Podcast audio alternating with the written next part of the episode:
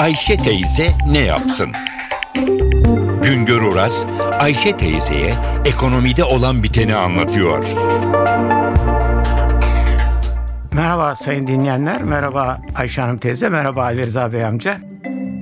Türkiye'de benzin fiyatlarında son zamanlarda beklenenin üstünde artışlar ortaya çıkıyor. Bu da araba kullananlar, kullanmayanlar herkesi etkiliyor.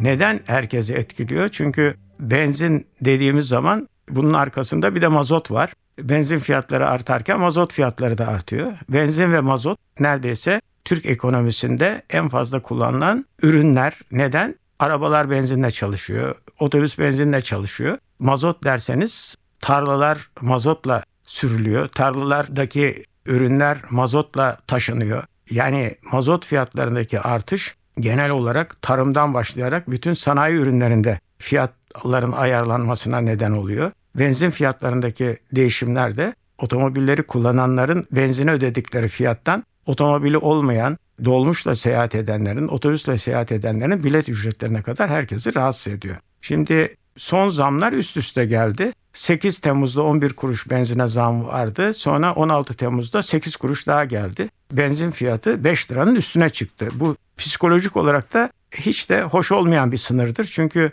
5 lira sınırı hep eskiden beri tartışılır. Benzin bakalım ne zaman 5 liranın üstüne çıkacak denirdi. İşte benzin 5 liranın üzerine çıktı. Belki zam küçük ama yaptığı olumsuz etki, moral üzerine yaptığı olumsuz etki büyük. Benzin fiyatı neden artıyor? Benzin fiyatının iki nedenden artıyor. Bir kere bir dünyada benzin fiyatları yükseliyor. İki bizde de döviz fiyatları yükseliyor. Döviz fiyatı ve benzin fiyatı yükselince ikisi birden normal olarak Türkiye'deki perakende satış fiyatlarında da büyük ölçüde etkiliyor. Bizde tabii ki 100 liralık bir benzinin neredeyse 65 lirası KDV ve ÖTV'den oluşuyor. 35 lirası sadece petrolün ve rafinerinin ve bir de dağıtıcıların cebine giriyor. Ama ÖTV ve KDV geliri devlet bakımından da çok önemli. Yani devlet bundan vazgeçemiyor.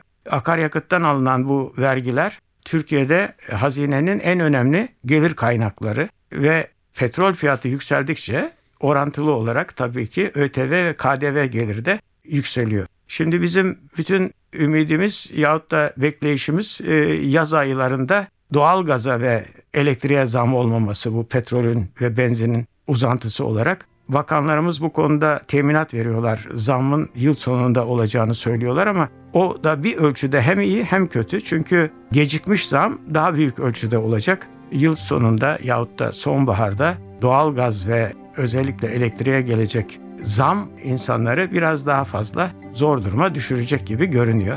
Bir başka söyleşi de birlikte olmak ümidiyle şen ve esen kalınız sayın dinleyenler.